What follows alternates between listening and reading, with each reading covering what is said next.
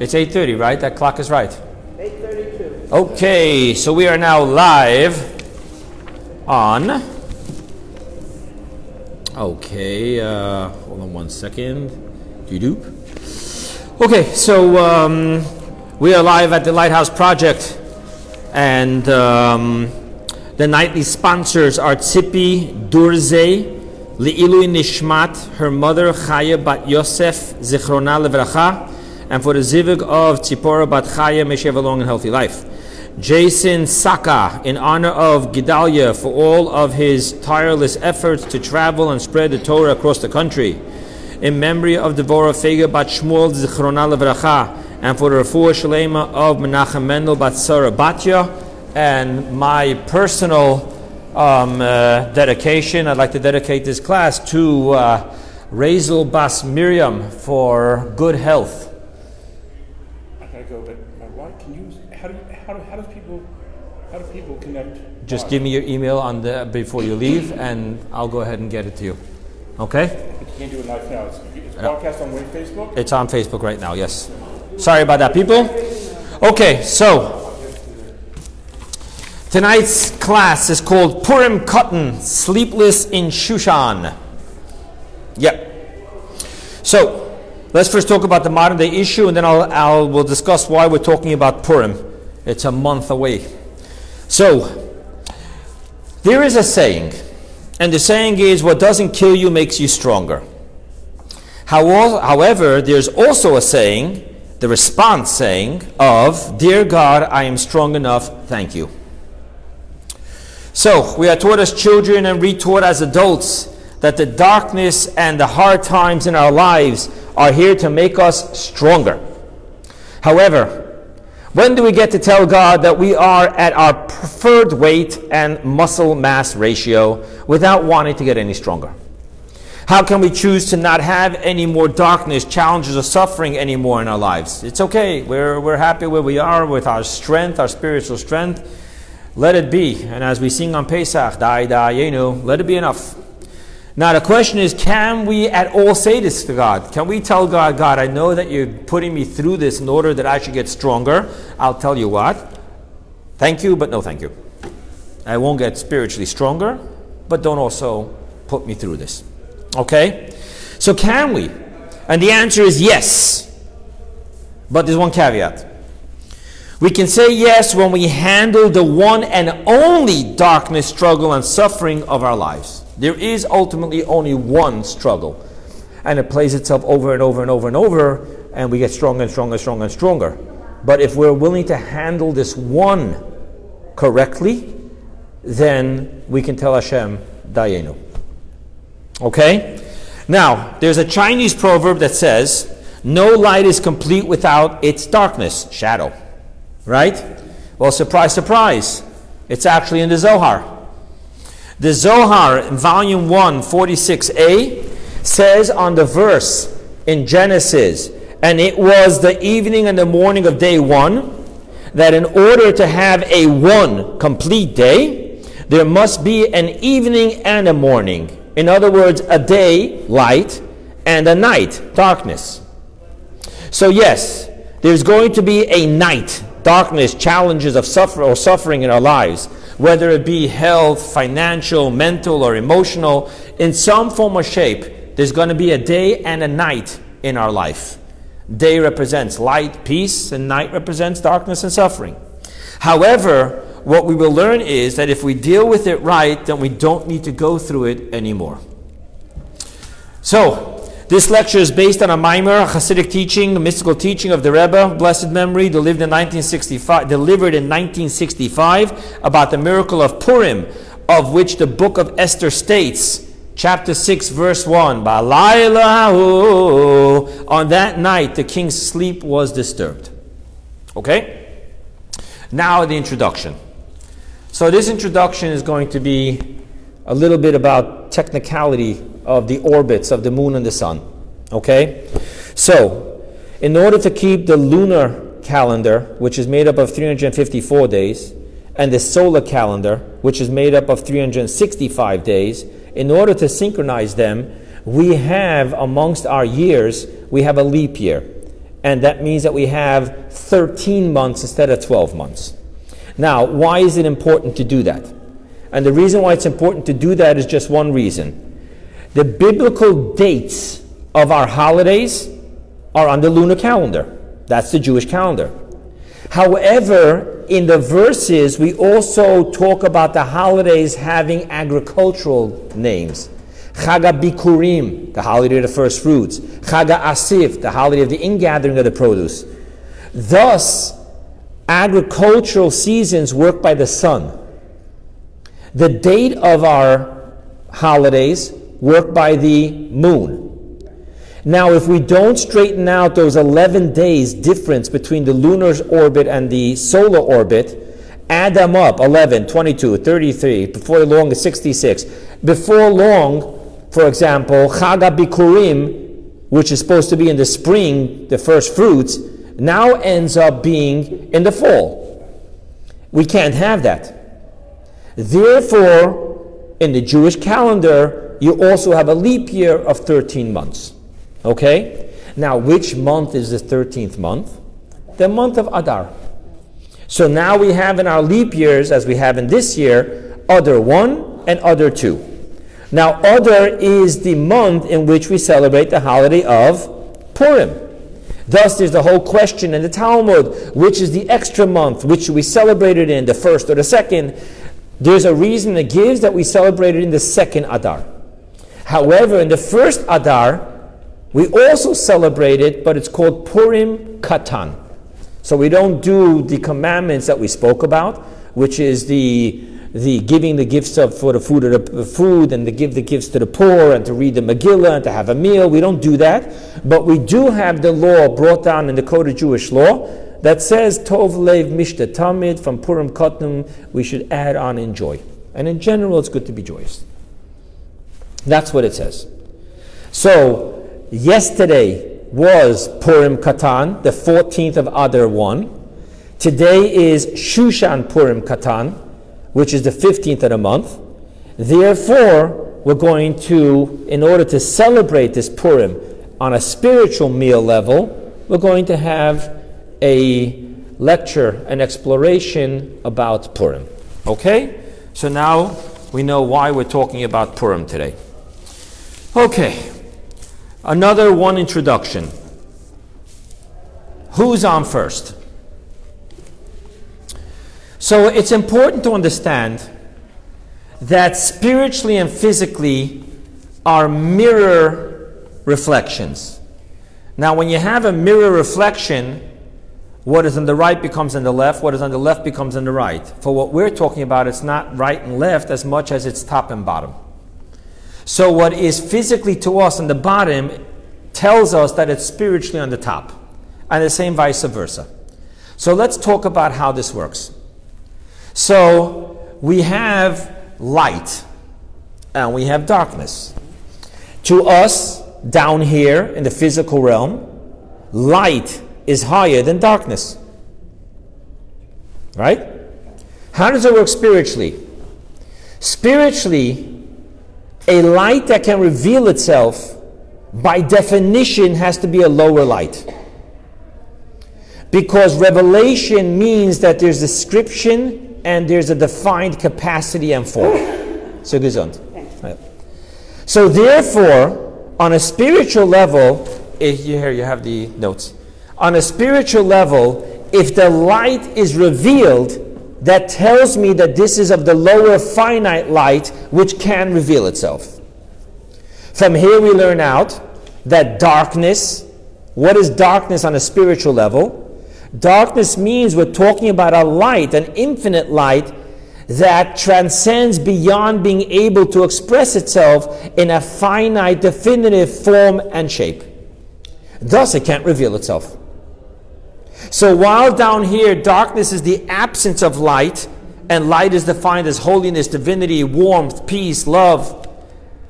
In the spiritual level, darkness is not the absence of light, but rather the magnitude of light, which is beyond expressing itself in any definitive form. Okay? With that introduction, let the lecture begin. Okay? By the way, um, let me just say one more thing because when we're get into it. Uh, in uh, in um, especially when we're talking about the darkness that not, that's not your regular darkness of night, but there's a this and there's a that, and we're going to talk about what that means. That is darkness. Night is darkness. This is revelation, and day is revelation. We're on page two. Okay? Okay, so with that being said, let's jump into the lecture. As always, we're going to give a list of mystical concepts that we have to explain, and after we have the mystical concepts, we'll come back to make it practical in how do we tell Hashem, Dayenu, we don't want to have no more suffering and darkness that we have to overcome and get stronger from. Okay, so here's the list, guys. Gals. The strength of the miracle of Purim. B. Sleeping with our eyes closed. C. Living in darkness. D. Waking up. E. Infinite light, upwards and downwards, direct light and rebound light. F. This day, that day, this night, that night. And then finally, the miracle of that night. Okay? Let's jump into this and everything will make very clear practical sense. So there's a great sage who is called, a blessed memory, Rabbi Yaakov Halevi Molin. And he wrote a book which is called Minhage Maharil. Maharil is Morenu Harav Yaakov Yud Yaakov uh, Levi. Okay? Now, he writes that when we reach the verse, chapter 6, verse 1, when we reach the verse where it says, On that night the king's sleep was disturbed, Balayla hahu nodadosh nata melech, what should we say? We should raise our voice. The reader should raise his voice. And you'll notice that. When you read the Megillah, you have all the verses. Here, if you want to just look in with, uh, together.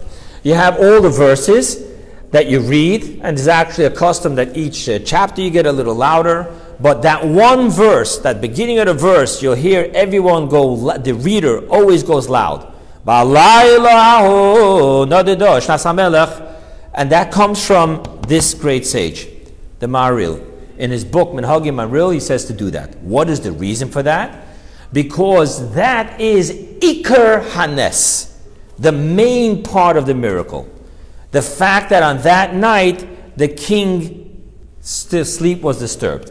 Okay? Now before we get into the mystical side, which is the real thing that he says and explains, however, I want to just tell you practically speaking, until then things were going bad. Achashverosh gave his ring to Haman.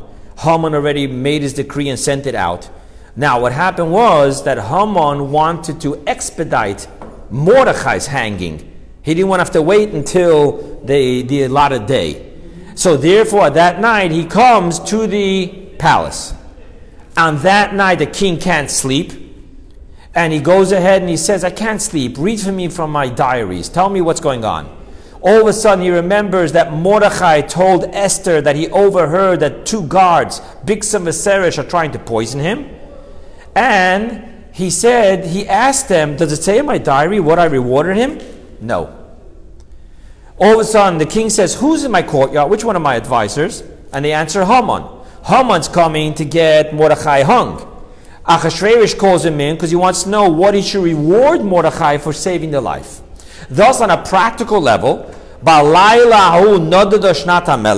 is the beginning of the miracle. But that's not what we said here.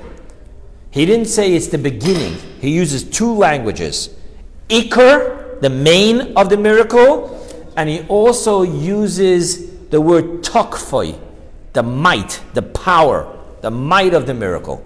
This is the might of the miracle. This is the most important, most powerful point of the miracle. We need to understand this, okay? In order to understand this, we're going to have to first understand what was the grave danger that the Jewish people were going through prior to this, to this uh, miracle. So obviously we know the physical danger, right? You know that this was the only time the Jewish people ever in history faced annihilation. Because one of the things God says to us in Deuteronomy when He gives us rebuke, He says, And I will scatter you amongst the nations. And our sages say this was a kindness. Because if you look in the history of the Jewish people, when the Sephardic Jews were suffering, they were able to run to the Ashkenazic Jews who helped them. When the Ashkenazic Jews were, were suffering, they had the Sephardic Jews. So it was always, there was never a point of a fear of annihilation. But if you look at the Megillah, what's the first thing it tells us? And Achashverosh was the king of 127 provinces, which basically was all of civilized earth, civilized world. Thus, it means that all the Jewish people were under his, were all his subjects. And from that point, when Haman writes out a decree that all the Jews in the king's kingdom will be killed, we're talking about total annihilation. It was the darkest moment ever in the Jewish history. But obviously, everything that happens down here is a reflection from up there. So let's understand mystically what was going on. Okay? So, in order to understand this, we have to understand the issue of the spiritual darkness. So, number one, it said in the verse, that night. The word night in Kabbalah, and in, not only in Kabbalah, but the sages use it as exile. Day is redemption, freedom, and night is a sign of exile. And what happens on the time of exile? The verse says, Ani Yeshena. The verse says in songs that I am asleep. And the Zohar on this verse explains, Bigalusa. When does it mean God is asleep? What does that mean, so to speak, he's asleep? What it means is that it's in exile. Now, the word this and that are opposites. Our sages tell us that when the verse says, this is our God and we will beautify him. That's what we say in the Song of Moses after the splitting of the sea. So our sages say, what does it mean, this? It says, Mara be'etzboi. He pointed with his finger. We were actually literally able to point to God. This is my God. So this is revelation. From here is extrapolated that the word that, not this, but that, that is concealment. You can't point with your finger and say that. This is when you point with your finger. It's present, it's right in front of you, you see it. That is concealment. So we have night versus day, which means concealment. We have that versus this, which is concealment. Thus, we'll now understand why Purim is all about the heroine Esther. Now, if you look into the Megillah, um, which ver- chapter 2, verse 7, uh, yes, it actually says there, it introduces Esther by her real Jewish name, Hadassah, which is Esther. Esther is not a Jewish name, Esther is a Persian name. You know that there are two famous people that the, the, in the Torah we don't know them by their Hebrew name, we know them by their secular name. For example, Moses was put into a basket, that's the first one, when he was three months old. So he already had a name from his mother and father, and the Gemara talks about what it was. Who do we call him by? The name that the Egyptian princess gave him Moshe. Esther, her Hebrew name, it says clearly in the verse, was Hadassah. And yet, what do we call her? Esther. Now, the word Esther in Persian means beautiful. However, when we talk about the Hebrew meaning of the word Esther, so even though it's not a Hebrew word, it has a Hebrew meaning. And the Talmud takes it to the verse of rebuke that talks about exile in Deuteronomy, and it says, Haster Aster. At this point, please take out your handout. So you see over here in Hebrew, the bottom one says Esther. If you look on the top, it says Haster Aster. Now, if you take the top Aster, the Yud serves as a vowel. It gives it the E sound. But if you take it out, that vowel, you have the exact same letters as Esther. So what does the verse say? The verse says, And hide, I will hide my face on that day because of all the evil they have committed when they turn to other deities. So the word Esther means concealment, just like the word night. However, the verse doubles it. It doesn't say Aster, it says Haster, Aster. Hide, I will hide. Thus you have the double concealment, just like the words Balayla Hahu. That, not this, night, not day. Okay? Now, obviously, you know that uh, Purim, as I told you, from a physical standpoint, it was the only night, the only time where the entire Jewish people were facing annihilation. So that's a double darkness. From a spiritual point of view, out of all the 24 books of the Holy Scriptures, it is the only book which does not have God's name in it once. Another sign of concealment. God is hidden here in the Megillah. Okay? Now, with that, let's understand what this, what this means. Okay? The verse tells us that God's asleep, so to speak. Right? Because here is what we're taught. We're taught that Balayla Ahu Nodada Shnas HaMelech, that the word Shnas HaMelech, the sleep of the king, uh, physically it means King Achashverosh. However, our sages teach us that we're talking about which king? Malko Shel Olam. King of all kings, king of the universe. So we're really mystically, Balayla Ahush Shnas HaMelech, we're talking about, so to speak, as if God was asleep. As the verse I shared with you, it says, Ani Yeshena, I am sleeping. And what does the Zohar say? Bigalusa, in exile. God's in a state of sleep. What does that mean, God's in a state of sleep? First of all, you know the famous verse, right? Hine lo yanum velo yishan shomer Israel. God does not sleep, the guardian of Israel. So we're going to talk about that. But over here, it just says that there's this metaphorical spe- talking of God as sleep. And Maimonides tells us in his book, Guide to Perplex, whenever you have, I'm not going to say this word right, but there's a special long scientific word for when you use human attributes towards God. So, whatever that word is. so, whenever we do that, Maimonides says what you really have to do is shed the physicality of it and see what the message is. So, we're going to look at what goes on when a person sleeps and then we'll be able to apply this, so to speak, to God. So when a person sleeps, what happens? There are certain properties of when you see a person sleeping, and the first one that's most revealed to us is the eyes are closed. There's no seeing. We also know that there's no hearing. The ear isn't bringing the sound waves to the conscious mind. And the third thing is that the mind is in a total different state and the relationship of the mind and the body, the influence that the mind has over the body, is diminished. Severely diminished. Okay? With that being said, let's now understand what this means.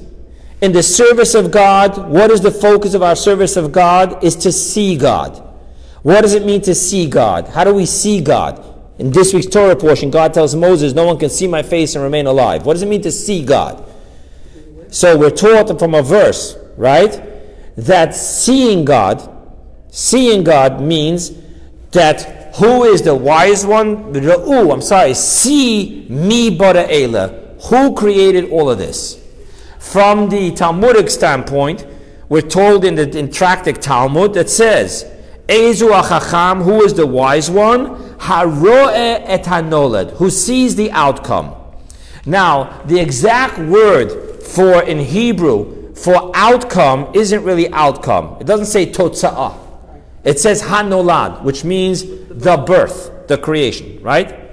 Thus, the Alter Rebbe comes along and he gives us a mystical understanding of that Talmudic statement. Ezehu achacham, who is the wise one?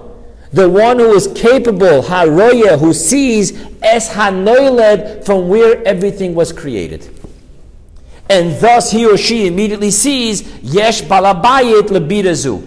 There is a master of the home to this palace, God. And thus the person then goes on to see, well, if God is the one who created everything, so we start seeing God in everything, then he questions himself, what is the purpose of my existence? Why did God create the universe? Why did God create me? Thus we come to the verse that tells us, and let's read it, the exact verse. Sorry about that. Let's find this here. So, thus the verse tells us in Isaiah I made the earth and I created man upon it. Okay? Mystically, I'm going to reread that verse to you now. We're on page 4. What does that pasuk mean? Ani asisi es haaretz ubarasi and person barasi I created. So mystically we read the verse like this. I made the earth. Why did I make the earth? For the man that's upon it. Why did I make the man upon it? Because of created. What does that mean because of created? The Hebrew word for I created is what? Barati. Please go back to your handout. You'll see that I wrote the numerical value of the word barati, which is 613.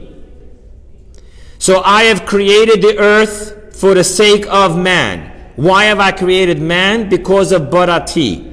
Barati equals 613. There are 248 positive commandments, and there are positive and in thou shalt do. And then there are 365 prohibitions. You add them both together, 613. So what is the verse really telling me? What does it mean to see? To see that God created everything and to see that why did God create everything is because of us, the human being. And why did God create the human being? Because of the Torah. That's called being awake and having your eyes open and hearing.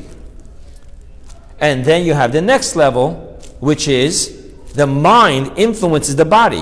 When I see this and I hear it, it will influence how I behave, what I do, and what I don't do. Okay? Now let's go one more step further. The same concept is extrapolated from the first word of the Torah. What is the first word of the Torah? Bereshit, which means in the beginning. Right? The sentence says, In the beginning God created the heavens and the earth. Now, the word Bereshit, our sages extrapolate, should be broken into two and read Bet Reshit.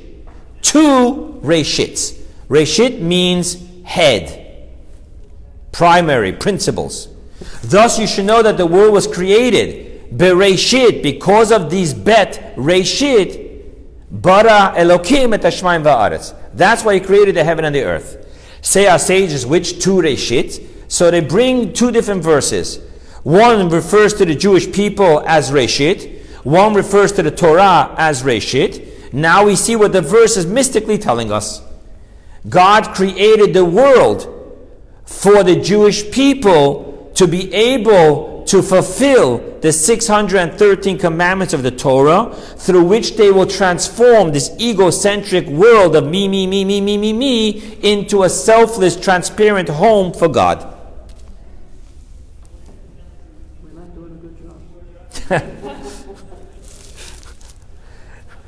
So let's go further. Ah. So now that we understand what all this means, what happens with God? So, first of all, I want to share with you something. There is a mystical teaching which is built on the verse in Psalms God is your shadow at your right hand at your right side. Now, what does it mean God is our shadow? The word God is your shadow says to me that we are the primary movers and the shadow reacts to us. So, what it's really telling us is that God is always in reaction to us. Go off the notes for a moment. If you realize every parent and every teacher is in the same situation, how you're going to treat your child or student, whether it's going to be reward or punishment, is all going to depend on what they respond to. So really, they're in the driver's seat and we're just reacting. And that's why very often we'll tell our children, it doesn't have to be this way. Your choice. God is telling us the same thing. He's our parent and He's telling us, it's up to you. You move right, I'll move right. You move left, I'll move left. Thus, even this notion, this concept of Balayla Hahu on that night, this concept of night and this concept of sleep is where God is reacting to us. Thus, when we are in a state of sleep with our eyes closed, we don't see the mi bara ele. We don't see that everything was created by God. We don't see that there is a master of the house to this palace that we live in called the world. And when we don't see that everything exists because God chose us to use everything for Torah and mitzvot, and therefore our mind is not influencing our behaviors, our thought, speech, and action, thus God reacts the same way. What does it mean? What it means is that we are, the verse says in Deuteronomy, Bonim atem la Hashem Elokechem. You are the children of God. If we are the children of God, then obviously God gives us all goodness spiritually and physically. That's what seeing and hearing would be for God. For God to see that we are the Amechad Ba'aretz. That we are His children. And then that would influence how God behaves with us. Staying asleep means, so to speak, that God is not seeing this, God is not hearing this. And Kabbalistically, what it means is that the three higher emanations of wisdom, understanding, and knowledge, the intellect, has ascended and disconnected from the seven emotion emanations. And through the emotion emanations is how the world is run. Thus, you have kindness, justice, so forth and so on. So, when there's a disconnect, state of sleep, it means that even though we should be in a situation of you are the children of God, and therefore everything good is bestowed upon us, nevertheless, because God is not quote unquote seeing it, hearing it, or allowing this knowledge to affect his emotions of the what he does, practically speaking, that means we're in a state of suffering, physically and spiritually. Now let's talk about what darkness means. What does darkness mean to us? Darkness only means one thing. Nothing changed reality. What is, is, whether you see it or you don't see it. What changes is that you see it. Thus, nothing changes that we are the children of God. The fact is the fact. That's the way it was created by God, and that's what it is. However, being in darkness means that it's not seen. And when it's not seen that we are the children of God, we're in a state of persecution and exile. So when we, in our service to God, are in a state of sleep, when we, in our relationship to God, is in a state of darkness, nothing changed. God is the master of the universe. God is the one who, who literally, by hand, takes care of every detail of my life. Hashgacha pratit, everything is divine providence.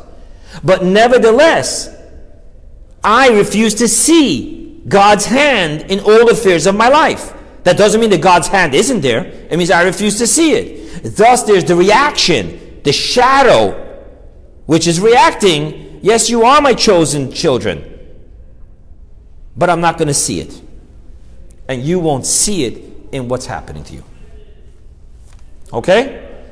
Thus, we now understand what's going on here with the spiritual danger and suffering that the Jewish people went through in the first five chapters of the Megillah, in the first five chapters of the story of Purim. It was all getting deeper and deeper into night, into slumber, and then we have the double whammy of concealment. Haster, aster. Hide, I will hide, that it's now that night.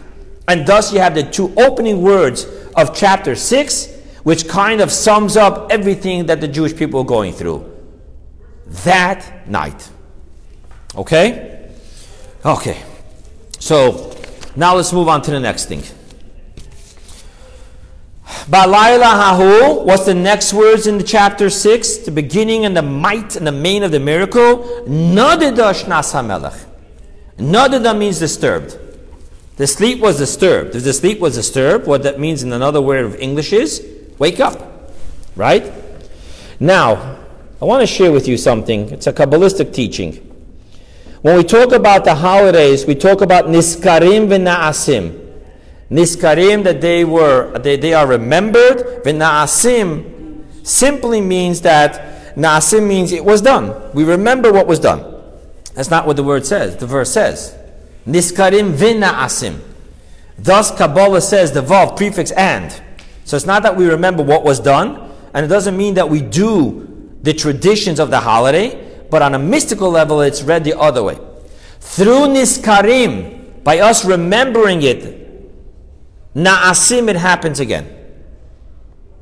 Once again, the shadow effect.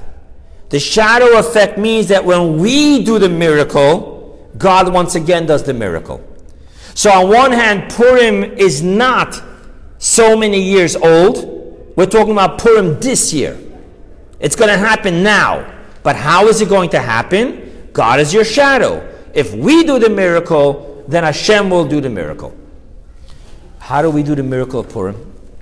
So now we understand that when the Maharil tells us, raise your voice when you say those words, what he's really telling us is don't raise your voice because remember, he's telling us raise your voice because that's how you do the miracle. And if you do the miracle, God is your shadow and he'll do the miracle. So the verse is not one of the raising, the custom of raising your voice by this verse is not one of remembrance, but one of enactment. What happens when you raise your voice? When a person is talking loud, what's happening? Number one, it's intensifying your emotions. Some therapists used to believe it, it helps you get out your emotions. Actually, it intensifies your emotion. Thus, it's interesting that it says, not in my notes here, but you should just know that in the Code of Jewish Law, for example, it says that you're not supposed to do the Amidah loud. If you do the Amidah loud, it's a sign of lack of faith. You have to talk loud for God to hear you. You have to say the words, not think them, but say them that you can hear it and the one right next to you can't hear it. The exception of the rule is Rosh Hashanah and Yom Kippur. Why is that the exception of the rule? Because the words is kol ma'oreret et hakavana. The voice arouses the intentions. So, number one, when you're saying something with an intense voice, it's because it's coming from your depths. But also, through saying it with a intense voice, a loud voice, you're intensifying your feelings with what you're saying. Okay? Another thing that what happens when we raise our voice is that you can hear it much further. Thus, let's talk about what we're doing when we raise our voice in Balayla. What are we doing? What we're doing is we're intensifying our connection and our feelings for God, and we're making sure that these feelings will travel further. When you scream loud, people further hear it. What does that mean in the uh, microscopic universe of me? What it means is that normally my head can be disconnected from my body. I know what I know, but it doesn't affect what I do and what I say. What Aristotle once asked Does a mathematician become a triangle?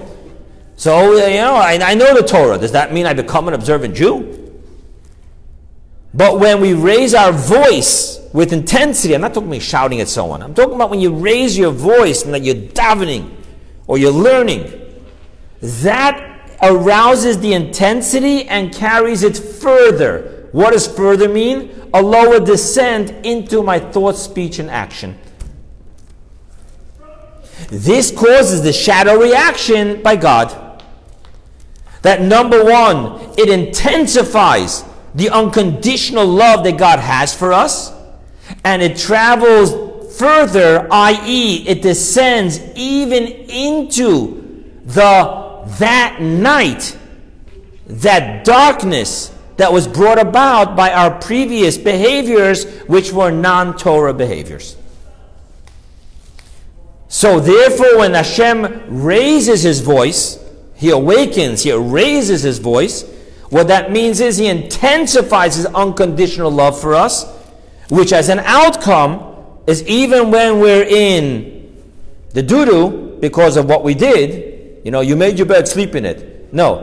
When Hashem's voice, so to speak, rises, when Hashem's sleep is disturbed, then even when we made our own bed, Hashem still unconditionally love you and I'm here to help you and save you. Okay? Now let's go forward with that. This is why, very interesting, it doesn't say that God woke up in the morning. It says, Balayla hahu, in that night, the haster aster, the hide I will hide. in the double darkness of exile, Hashem woke up. Thus, the verse tells us, our sages tell us, I'm sorry, the Medrash Rabbah tells us, that God sleeps like a deer. I didn't notice, I learned this from the Medrash, that a deer sleeps with one eye closed and one eye open. So too Hashem, so to speak, when we had that verse in songs explained by the Zohar that and I am asleep in exile, we now know that Hashem sleeps one eye closed and one eye open. Thus, in Balaylahu, in the thick of that night, when he's sleeping, Nadida shnas hamelech, one eye is always open. Okay? Okay. Now that we understand all of this, let's get mystical. You with me? You following? Yep. It's going to be a quiz. No. So what happens here? In order to understand that night, how did we explain it until now? We explained that night as a negative experience, which is God being the shadow, and in response to our service of God, being in a state of that night, asleep and darkness. Right? However, in the source of all things, God is good and everything is good. There is no negativity. Thus, you have to say that that night is also good. Thus, in my introduction, I already shared with you that while down here light is greater than darkness, light is good and darkness is bad, you should know that up there it's quite the contrary. Light is a finite revelation and therefore it's light while darkness is the type of infinite light which cannot reveal itself and express itself in any finite form. So now we're talking about, let's talk about that night as a higher level, not a lower level. To understand that, I need to take you to a mystical concept. In Kabbalah and Hasidus, when we have the description of the infinite light, we, expre- we express the what does it mean that infinite light? What's the infinity of God's light? it gives it in two descriptions, two opposite directions. It's infinite because Maila Maila Ad Ein it goes up and up, above, above, higher and higher to no end. Mata Mata Ad Ein Sof, it descends lower and lower to no finish. Thus, the infinity of God's infinite light is expressed in two opposite directions that it goes upwards and that it goes downwards. Now let's make sense of this. When a light goes downwards, what does that mean? It's going outwards. Thus it reveals itself. Thus, that is what we're going to call day. That's what we're going to call light. But when God's light, instead of descending downwards to shine, it's rather returning upwards into its source. Thus, there is no revelation that we see. That's what we're going to call night and darkness. Now you understand why night is greater than day and why darkness is greater than light. Because day and light is descending downwards, it's getting lower and lower. While night and darkness is the light becoming higher and higher within its source. With me so far? Still make sense? Okay. Now that we understand that, I want to share with you another way that it's worded. Others word the description of these two aspects, infinite, infinity aspects of the infinite light, as different wording. Instead of above, above, below, below, there's simple words. Below, below is direct light, from above to below. While the above, above is rebound light. The rebound light is going up from below to above. By the way, a little bit of science, not in my notes, but a little bit of science. Why is it that the lower hemis- the lower atmosphere is hotter than the middle atmosphere? If the sun's coming from there, then the higher it is closer to the sun, the hotter it should be. Yet we know that the middle atmosphere is colder than the lower atmosphere? The answer is because the lower atmosphere gets a double whammy. First, it's hit by the direct light, bounces off and then has the strength of the rebound light. Now, by the time the rebound light reaches the middle atmosphere, it's not as hot. So, rebound light is stronger and greater than direct light. Now, what does that mean? Would have told me I would have done my makeup. anyway, what does this mean to us? What it means to us is that these two aspects of light, which we call day and night, light and darkness, we are seeing that the day slash light is the direct light, which is lower than the rebound light, which is what we call night and darkness because it's up. What does this mean to us, practically speaking, in our service to God? Right? Everything is a reflection. I am your shadow, God says, right? What it means to us is that direct light is Torah study and prayers. That's the light that comes from above to us. Spirituality, our souls. What is the rebound light? The rebound light is our bodies and our physicality, our secular life of earning a living or whatever it may be. Now, what happens is in the direct light, there's the divinity shine from above to below. In our mundane secular life, in our physicality, within everything, there's hidden a very powerful godly spark.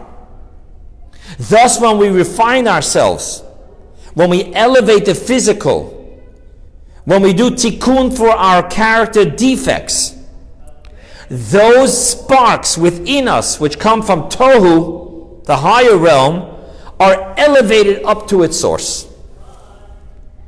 Thus, we have in our very service to God, we have both sides of the infinite light, and we have that service which causes, remember, I am your shadow. So, therefore, that causes which light we're going to experience down here. So, lo and behold, when we're dealing with our spirituality, we're experiencing the lower light of below below, direct light. When we're embracing the truest shlichut, mission of our soul. Our soul didn't come down in this world to be spiritual. It was much more spiritual up there. It came down in this world to do tikkun. Tikkun olam, tikkun of the midot, our attribute, our character, to do mitzvot with the physical, which is how we do tikkun olam. When we embrace that, and now we're in the rebound light coming from below to above, bringing the sparks from below up to the highest level above, we're experiencing the higher light of above above to no end, to no, uh, to, yeah, to no end. Thus, in our service, there is direct light, spirituality, soul. There is rebound light, which is about the body and the physical and the secular part of our life. And when we serve God through the direct light, we're drawing back the shadows reacting to us, giving us the spiritual direct light. And when we're serving God in the secular and the mundane, working it out from inside out, from below to above, then we're drawing down upon us the greater light, the above above to no end, the night, the darkness, ultimately that night. Make sense so far? You guys are with me still? Okay. Now that we understand these two properties, now we can talk about the four levels. This day, that day, this night, that night. Okay? Let's talk about them and how they work. So, the this and the that within day, right? This is revelation. That is that is concealment. But we're talking about day. So within light, there is the this and the that. There's the revelation, there's the concealment, right? According to what we explained in Kabbalah, that that is higher than this, because concealment says it's infinite, it can't reveal itself. This says it can reveal itself, it's finite. That means this day is lowest, that day is higher than this day. Okay? What does that mean to us? Let's talk about it in the simplest level. This day means when I study Torah, selichtig. There's light. What does that mean there's light? When I study Torah, I don't treat it like I'm studying Spinoza, but rather I'm studying the Word of God. There are those who separate the divinity from the Torah. Leave me alone with the divinity, with the holiness. I just enjoy the Talmud is genius. They say that Roy Black, uh, the lawyer Roy Black, he said that he went through the Tractate Sanhedrin to work out his legal mind. And obviously it worked, Roy Black. so, what are we saying here? That you can study the Torah in a this fashion or a that fashion. This means I see God, I see the author in his book. That means I deny the author in his book. I'm just here to read a book. I'm not here to talk to you about God. I just want to know this, this amazing piece of wisdom here. As the verse, uh, what, does this, what do we say about the Torah? Vihi benaschem le'umot. This is your power of understanding to the world. And when the, when the world talks about the Jewish people being smart, we're talking about training with Talmud. Okay? That's one level of understanding the this and the that. I want to take it up a notch again into holiness, where that becomes higher than this. This day, talking about Torah study, day, spirituality, sometimes you can study Torah and it flows. I'm understanding it, it's beautiful. Okay. Sometimes you can go into a deeper study. I'm not just skimming the surface. I want to go deeper. And when you go deeper, you have questions. And questions causes pain. I don't understand Hashem. I don't get this. What are you really saying here? What do they really mean? That when this and that and the ox and the cow and the gores and the tefillin and the pesach, what, what is going on here? You have questions, contradictions. And what happens when you do that? It doesn't, you can't flow direct. There's no direct light. You have to deal with the rebound light. What's the rebound light? It's a process of elimination. Question, contradiction, cut away, chisel away, chisel away. And what do you end up having? A far more crystal, crystal clear, deeper understanding. Thus, to the verse of Isaiah, and I'll read to you the verse and whereof no one had ever heard, had ever perceived by ear, no eye has ever seen. And the verse concludes, You perform for him who hoped for you. Now, the word for hoped is mechake, right? Him who hoped for him. Now, lemachakaloi. The Targum, not Kabbalistic, the Targum, which is one translator, there's two famous translators. One is the Targum Yonasan ben Uziel. He's the one that, when he studied Torah, if a bird will fly over him, from the greatness of his Torah study, the bird would literally get roasted. From the heat that went up, that, that spiritual flame.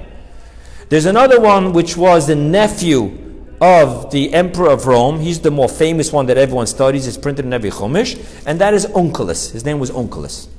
Now, the Targum says about this, what does it mean? You will make for him who waited for you. He translates the word wait, machake, from the word chachma. And he says here, Those who push deeper in the words of wisdom, Torah. Thus, within Torah, there is the direct light, and there's the rebound light, day, night, within, I'm sorry, not day night, it's all day, it's Torah study. This, that, and again we see that the that is higher than the this.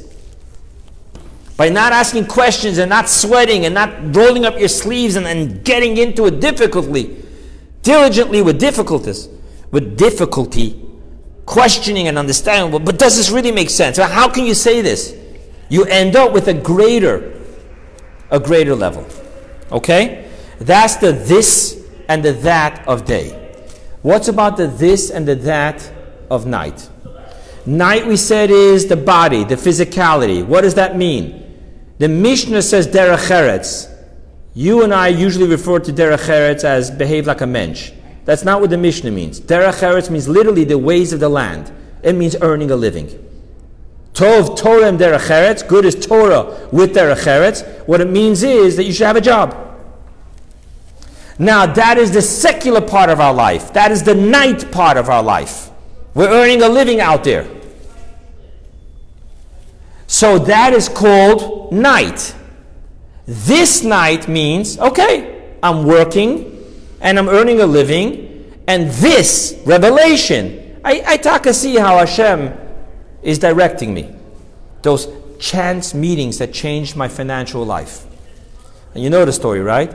Oh God, oh God, oh God, I'm running so late for the meeting. Please, please, please, just find me, find me a parking spot, and I will make a donation to the synagogue. Oh no, no, God, forget it. The guy just pulled out. I'm okay. You have a choice.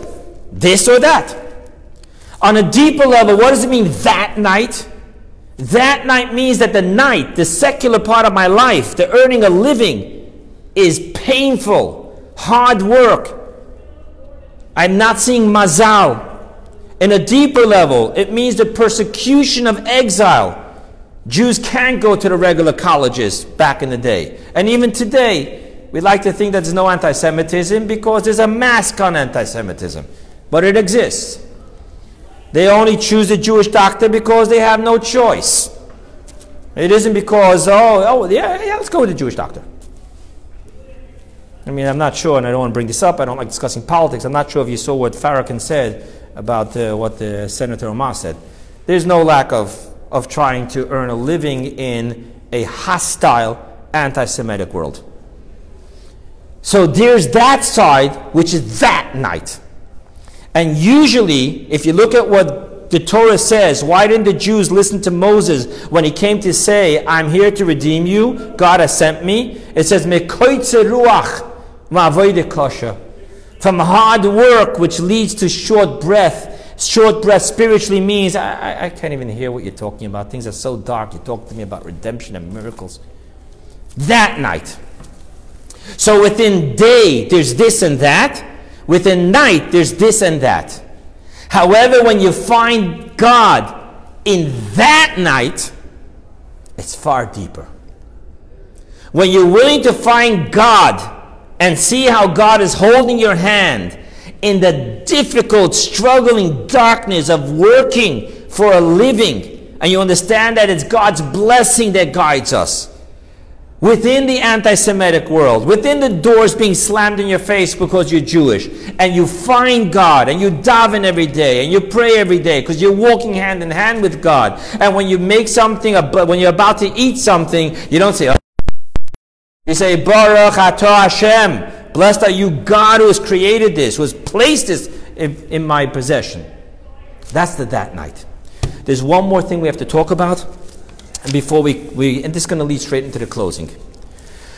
I told you that the might of the miracle is in that darkness, in the ultimate state of darkness, there's the awakening. Right? Now we have to understand what this means. When we talk about the light in the rebound light, which rebound means above, above, this night, revelation within the concealment, is when the light is going up into the source. That night is the ultimate power in which you have that night it's not going up into the source, rather, it is embodying the source and even higher than that, which could be a source of light. Because a source of light is still connected to light. Light ultimately is connected to revelation. Revelation ultimately is connected to finite description. So when we talk about that night on a spiritual, supernal level, we're talking about going beyond light, beyond the source of light. Thus, in this realm, there's the essence which night and day, light and darkness nothing's a barrier for him. Thus, how amazingly we could find God in the deepest darkness of it all. But I want to talk about what the might of the miracle. The might of the miracle is there's two ways that supernal light, that night, on the supernal level, can save us from the lowly, negative, exile, darkness experience of night. One way is the bull in the china shop. Who's going to tell the highest level that night where he could or can't shine? Not happening. So it overpowers, breaks the darkness, and voila, we have light. But what happens when that happens?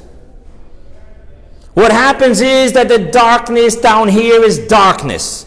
Right now, there was a hostile takeover, an imposition of the greatest light upon the lowest darkness, and thus it broke the darkness. However, what will happen later? What happens if we disconnect from the supernal that night? Then we're left with what? With the lowly negative darkness of exile light. Because that remained. It was shattered, but it remains. And later, when that supernal light says, I'm out of here, you guys are such a bund of schmendricks, uh, I'm out of here. What happens then? That Humpty Dumpty is put back together again, and we're left with the original dark, negative suffering of night. But there's a different way. What happens when the, the, the supernal that night, the infinite essence light, not expressive light, the essence light, the essence. What happens if instead of imposing hostile takeover, overpower, break, it permeates and transforms? What happens when it permeates and transforms is that we don't have to worry about the darkness of the lowly darkness ever becoming dark again because darkness itself has transformed into light. You follow what I'm saying? That's why I always say to you people wars are won in the classroom, not on the battlefield. In the battlefield, I'm breaking you. In the classroom, I'm transforming you. That's what we're looking for. Thus, you now understand that the might of the miracle is Balayla Hahu. We're still talking about that night. Nadida shnas HaMelech. The real ultimate power is that not when God breaks the night, but when God permeates into the night. Now the question is how can darkness and suffering open itself up, not to be broken, but permeated and transformed by the supernal that night? The answer is simple. When that night is the impetus and the cause of us raising our voice, connecting to that night, because it is part and parcel and the impetus of it all, thus it has opened itself up to be permeated and transformed. This is all mystical. The mere fact that the suffering caused us to reach out to God, thus the suffering itself is opened, it's permeated and transformed. Now let's get practical in closing.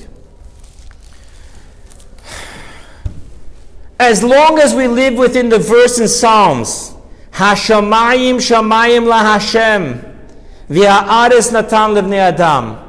God, heavens is yours. What does that mean?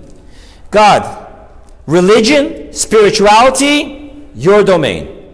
Prayer, Torah study, mitzvot, your domain. Doing business, going on vacation, my domain. Now, what happens? What happens is that sometimes the business, to do business honestly, is not always that easy. And to go ahead and have a vacation that's kosher, kosher not just in what you eat, but what you see and what you behave and what you do is not always easy. Thus, when we separate the heaven and the earth, heaven is God's, earth is mine, what happens? Sometimes earth, my secular life, can become very dark, very low, very chaotic. Thus, what do I have to do? I'm about to sin. I have to fall back on my spirituality, my commitment, and hope that my spirituality can overpower my physical temptation desire, and thus I grow stronger. Right? The Talmud tells the story of a guy who went to a house of ill repute. As he was getting undressed, he saw his tzitzit. He said, Oh my God, what am I doing here? He runs away. But the bottom line is that when it's a hostile takeover, I'm falling back on my spirituality to overpower my innate physical paradigm of egocentric me, me, me, me, me, me. I want what I want and I want it now. Tomorrow, I'm going to have to deal with the same thing again. And I'm going to have to get stronger again. I'm going to have to get stronger again. What really we're learning in this whole mystical concept of Balaylahu Nadad Shnat Melech on that night the disturbed. God was sleep was disturbed. He was awoken. What we're really learning here is that we have to bring down the wall of the separation between heaven and earth, my spirituality and my physicality, my Judaism and my secularism. Thus, what we're really hearing over here is we have to focus on a different word, a verse, a verse in Isaiah which says, The whole earth is full of His glory. What does it mean practically? What it means practically is that when I can finally get beyond that when I'm in my religious services, I'm a Jew. When in my secular world, I want to be just like the Joneses and the, the Toms and the Mackenzies and whatever it is. Right? So what happens when we do that? What happens is we're separated the two. And when in my secularism I fall into a dangerous situation, I fall back on my spirituality to overcome it. Eh, pastnish, you're a yid. What are you doing? But if I can finally get rid of that separation, the mechitza, we're all complaining about the mechitza. When we go ahead and we say enough of this mechitza here, when I'm secular, I'm a Jew. When I'm living in my office, I'm a Jew. When I'm going on vacation, I'm a Jew, and your glory fills not only my religiosity and my spirituality, but my physicality and my secularism as well. If we can just once and for all face the real struggle and the real fight of suffering that we have, then the fight is over. If I can face finally to bring down that separation between my heaven and my earth, my soul and my body, my spiritual religiosity and my physical secularism, if I can see that when I'm in my secularism, I, I have to dive into Hashem. Oh yeah, brach, I didn't expect this bill. Hashem, help me. I'm going on a vacation. Yeah, but I'm going to be there Shabbat. Is there a shul around there? When I'm thinking that way, when I have the one good fight, to become stronger, it's over and it's done with. Thank you.